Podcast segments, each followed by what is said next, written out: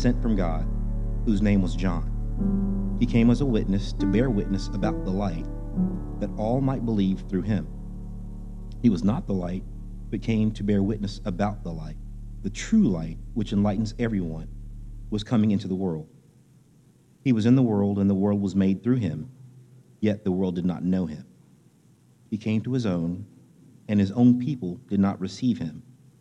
But to all who did receive him, who believed in his name, he gave the right to become children of God, who were born not of blood, nor of the will of the flesh, nor of the will of man, but of God. And the Word became flesh and dwelt among us. And we have seen his glory glory as of the only Son from the Father, full of grace and truth. John bore witness about him and cried out, This was he of whom I said, He who comes after me ranks before me, because he was before me. And from his fullness we have all received grace upon grace. For the law was given through Moses, grace and truth came through Jesus Christ. No one has ever seen God, the only God, who is at the Father's side.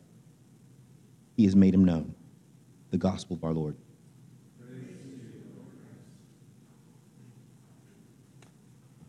Well, good morning again. If you would, please bow your heads with me as I share one more brief word of prayer as we prepare to hear from God's word. Dear Heavenly Father, may the words of my mouth and the meditations of our hearts be pleasing in your sight, our rock and our redeemer. And in the oldest prayer of the church, I pray, Come, Holy Spirit, come. In Jesus' name, Amen. Well, I am so honored that you chose to spend your Sunday morning with us today. Some of you are visiting, some call our church home. Uh, either way, I, I, welcome again on behalf of our community of faith. Uh, this week we're looking at John chapter 1. Some theologians have stated that this is the most important passage in the whole Bible. So we're going to have a laser like focus on the person of Jesus this morning. Um, I think that the message today is, is titled The Savior of Love. And I think this is going to be a great foundation as we set out in our fall sermon series on Acts, which is about the mission of love. So, first, we must look at the Savior of love. And I want to begin with this question Have you ever saved someone's life? Have you ever saved someone's life? Just a couple weeks ago, I had the joy of uh, sending my kids, all of my kids, to camp uh, at one time. It was a miracle. Um, I have a lot of grace for young parents in the room and older parents. Um, parenting is psychotically hard and it's exhausting. There will be a time where all of them are away at once. And uh, I am so excited for what God's doing through our student ministry here. And so, my two boys, they went to students' camp. And lo and behold, my, my girl, who's not quite of age to go to that camp, was actually able to go to the sister camp on the same mountain. So my wife and I, we made our way to North Carolina as well to a little town called Blowing Rock. If you've never been to Blowing Rock, I highly encourage you to go. We usually hang out in the Brevard area, Cashiers area, and I love that area. But I got to say, Blowing Rock is incredible. If you want to learn more, just pull me aside. And uh, we would spend our mornings doing kind of rigorous day hikes, and then later in the day, we'd come back and read and have a nice meal and call it a day. Well, one morning, my wife and I, we went up to this ridge. It's called, I think, Rough Ridge. And it's this, it's a short height, hike, but it's a, it's a rough hike, and there's boulders and such. Anyone ever done this hike? Raise your hand. Yep, we've got Ryan in the back. Yep, Heather, others, Dave, Kathy. It's a beautiful hike. Now, it's one of these, if you're into Instagram or social media, it's one of these cheesy places where you get great pictures because you get these rocks jutting over the Blue Ridge Mountains like you're some, you know, great explorer. Well, this is my wife And I said, You've got to pose for us, right? So I took a picture of my beautiful wife, and it was a great morning. Well, we decided to extend our morning and go to Grandfather Mountain. Anyone been to Grandfather Mountain? Okay. It's also a lot of fun. It's not as rigorous. They actually have a little zoo there where you can see uh, not lions and tigers and bears, but you can see bears and you can see antelope and other creatures. And then at the top of Grandfather Mountain is a swinging bridge, one mile uh, above sea level. Now, here's the problem the storms had rolled in, right? The storms had rolled in, and uh, here's a picture of the bridge, if I can get my technology to work. Here's a picture of the bridge. And it's, it's a metal bridge, maybe a steel bridge. And um, the storms had rolled in, and it was pouring rain, and it was actually a little cooler. And I just said, let's wait it out. Let's wait it out. We, we, there's an admission fee, so we paid our way in, and let's wait it out. And finally, the drizzle stopped, right? And I said, now's our chance. And my wife said, Babe, I don't think this is a good idea. And I said, Well, we paid the admissions fee. And so we started running, and it started drizzling again, but there was no thunder and lightning. And I thought, surely the Park Service, whoever oversees Grandfather Mountain, is liable for our safety. So, and every once in a while, when we were sitting in our car and the rain's coming, we'd see some adventurous soul run up to the, to the bridge, right? And so we get up to the front here. And we're right here. Here's a picture, right? We're right here. And I have this big, beautiful umbrella, and I'm walking next to my wife like a hero. And all of a sudden, the wind picks up, and it's like 20, 30 mile an hour winds, like Chicago winds. And the umbrella's fighting us, right? It's like this. And it starts to rain. And she says, I think we should go back to the car. And I said, Babe, we're committed. Go. And she starts going, and then the, the umbrella buckles. You ever seen that? It just buckles, right? And we're about a quarter of the way across this bridge, and I'm telling you, the winds are strong. And she goes, I'm turning back. So we turn back, and then boom, boom, right? And she says, We're gonna die. To which I said, Go, go, go. And here's the thing she didn't go, she was frozen to this metal lightning death rod. And like this, holding both sides. And I'm not kidding. She's going this fast. I'm, I'm not exaggerating. She's like, I'm terrified. And I said, We're going to die. True story, two weeks ago. I didn't really save her life that day. Here's the deal if we're honest, we're not only limited in our ability to help others in life, we're limited in our ability to help ourselves. And that gets to the heart of our passage. I believe the big idea that our passage teaches is this Jesus is the author of life who came to our world of loss to be the Savior of love. Jesus is the author of life who came to our world of loss to be the Savior of love, to help us in a way we couldn't help ourselves. So let's unpack these three points over the next few minutes. Point number one Jesus is the author of life. Right out of the gate, John goes deeply theological.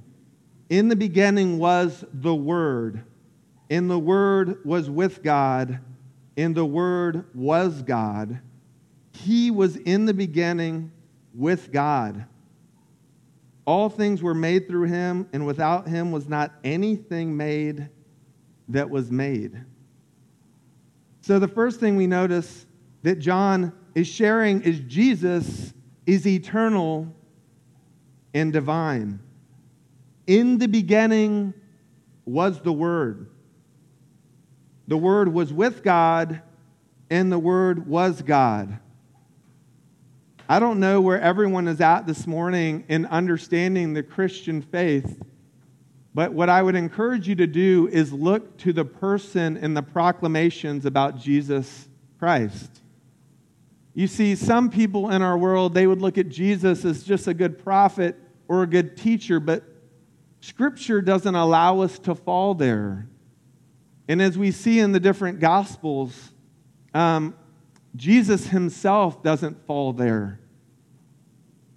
Some of the great theologians would say he's either a liar, a lunatic, or the Lord. And here it's proclaiming right out of the gate in the book of John he is Lord, He is eternal and divine. He was with God and is God from the beginning.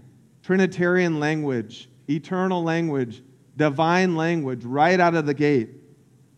And this is not just isolated to John chapter 1. We read in Colossians 1 For by him all things were created, in heaven and on earth, visible and invisible, whether thrones or dominions or rulers or authorities. All things were created through him and for him, and he is before all things, and in him all things hold together. But beyond being eternal and divine, I want to emphasize another point we read here. He is wildly creative. All things were made through him, and without him was not anything made that was made. So, for me, the way I reset my soul is to go out in creation. I think one of the greatest apologetics for the Lord is the world. And for me, I love the mountains, so I just I chose a beautiful picture of mountains. Any mountain people in here? Do you like to retreat to the mountains? I realize some of us are not mountain people, some of us are beach people. Who are the beach people in the room? For me, I look at this picture of the Caribbean and I just want to dive into those waters. Some of us maybe aren't outdoorsy people at all. Maybe we're pet people, dog people. Anyone want to rub that dog's face right now? Good, you can make an appointment. That is Cody Quinn and Kelsey's dog, Finley, and he lives here uh, in Charleston. How about baby people? Right? In him all things were made. This is a picture of Coco Durham. Trenton Durham, our director of worship, his, his daughter, his first child. And then there's this picture of community, right? And that said, Gerald's daughter. He read scripture for us this morning. I don't know about you, but when I look at those pictures and I think of the creativity and the power of God in Jesus, it really moves me. And that's what John is trying to do. He's trying to capture our minds and our hearts as he presents this gospel story. You see, if Jesus is the author of life, we will see him as beautifully powerful.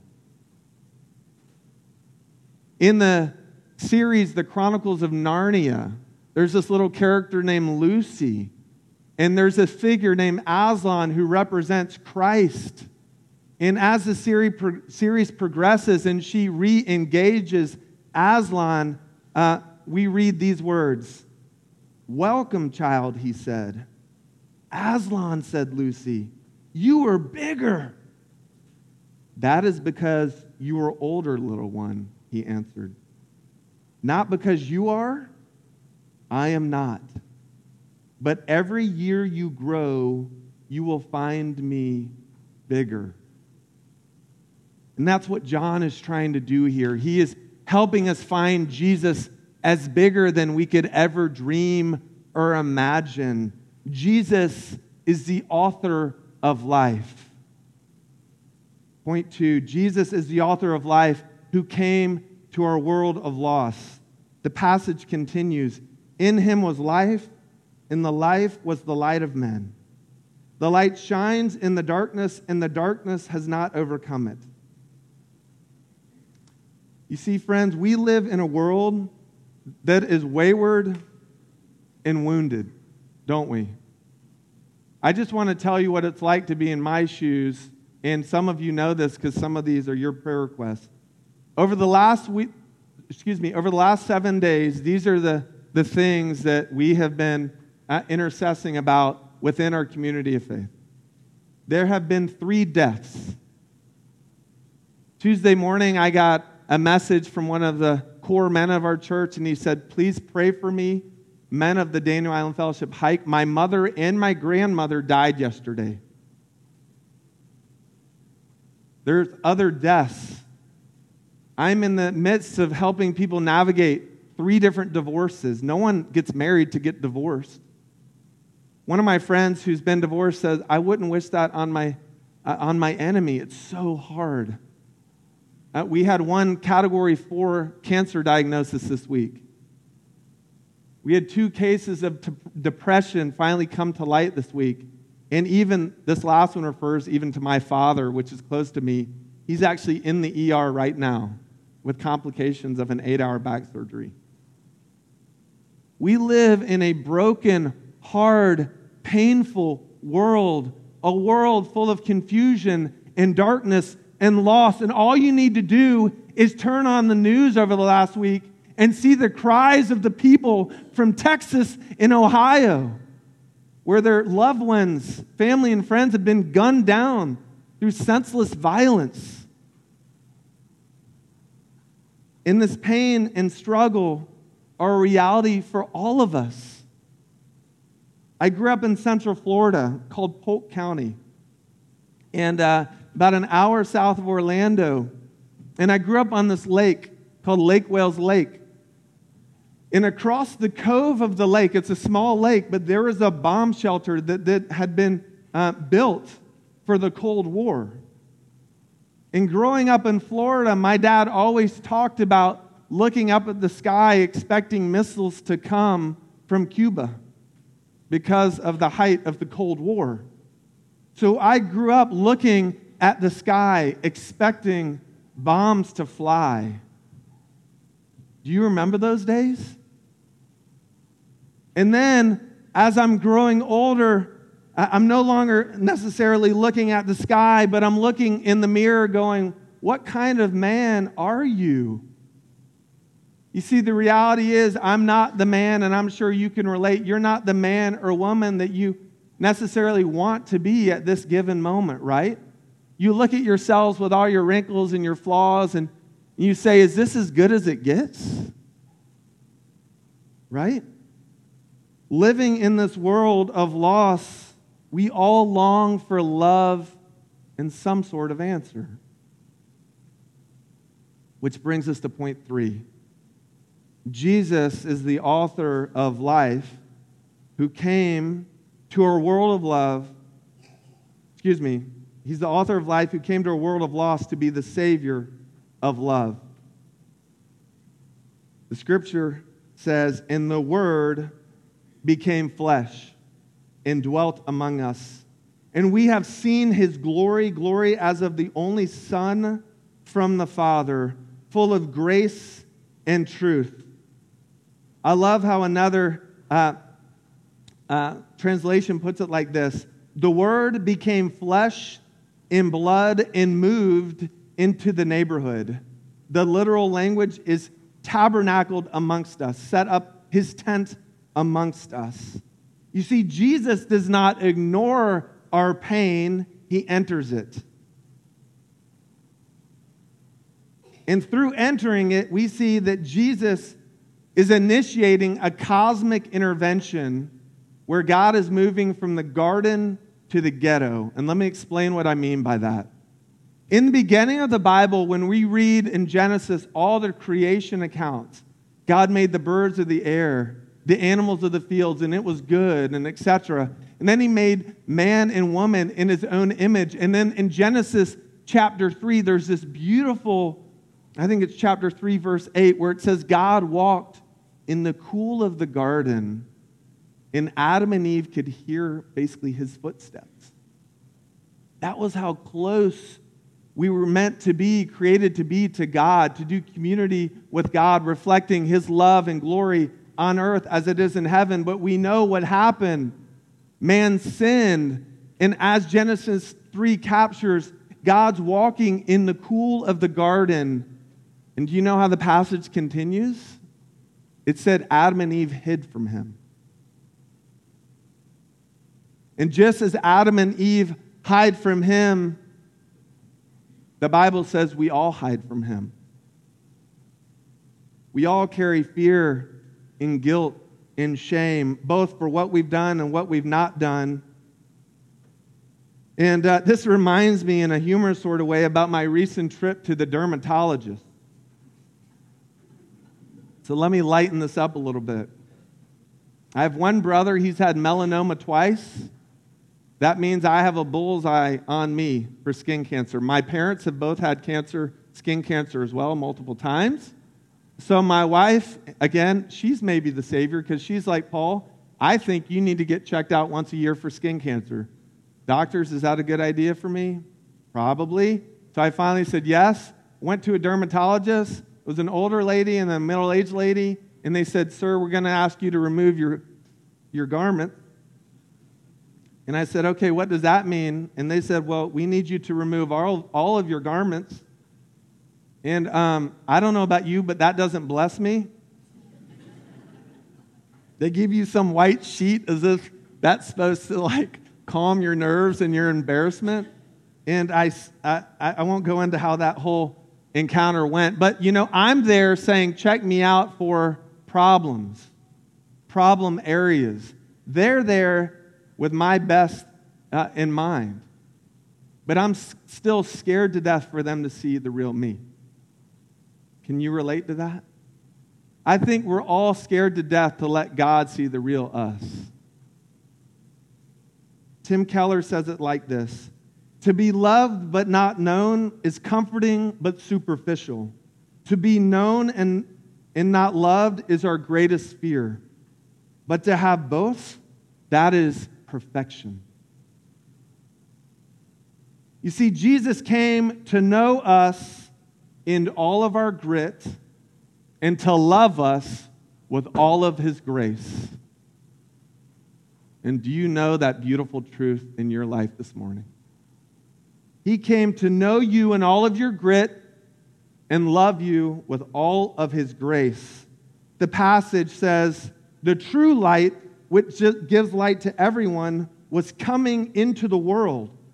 To all who did receive him, who believed in his name, he gave the right to become children of God, who were born not of blood, nor of the will, or of the flesh, not, nor of the will of man, but of God.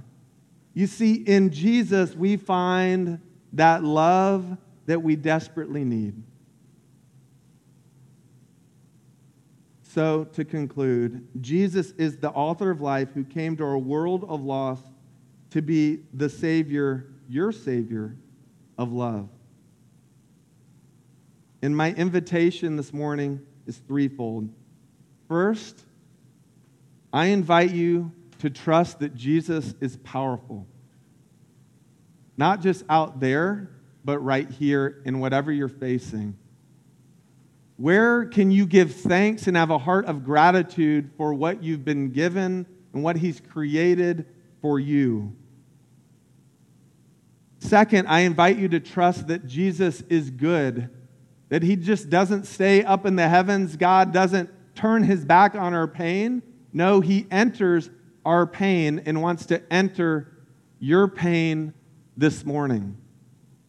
There's active invitation after invitation in the scriptures. Come to me, all you who are weary and burdened, and I will give you rest. Take my yoke upon you, for it is light and gentle. Where could you use the goodness and the light and the love of God to pierce into the darkness in your life? Does He care about you? Which leads to this third invitation trust that Jesus loves you. He wants to know you and love you with all that He has. And the only thing Scripture is saying is just believe. Believe. So, my invitation, friends, is believe. Jesus is powerful and good, and He loves you. All of you. Let's pray. Dear Heavenly Father, I, I pray that this message would catch the hearts of every boy and girl, man and woman in this room. Thank you for sending your Son to live and die for us, to offer us new life in Him. God, where there's darkness in our lives, we invite you to pierce that darkness with your love that's offered in Jesus. Not only would you give us hope, but would you give us help this morning?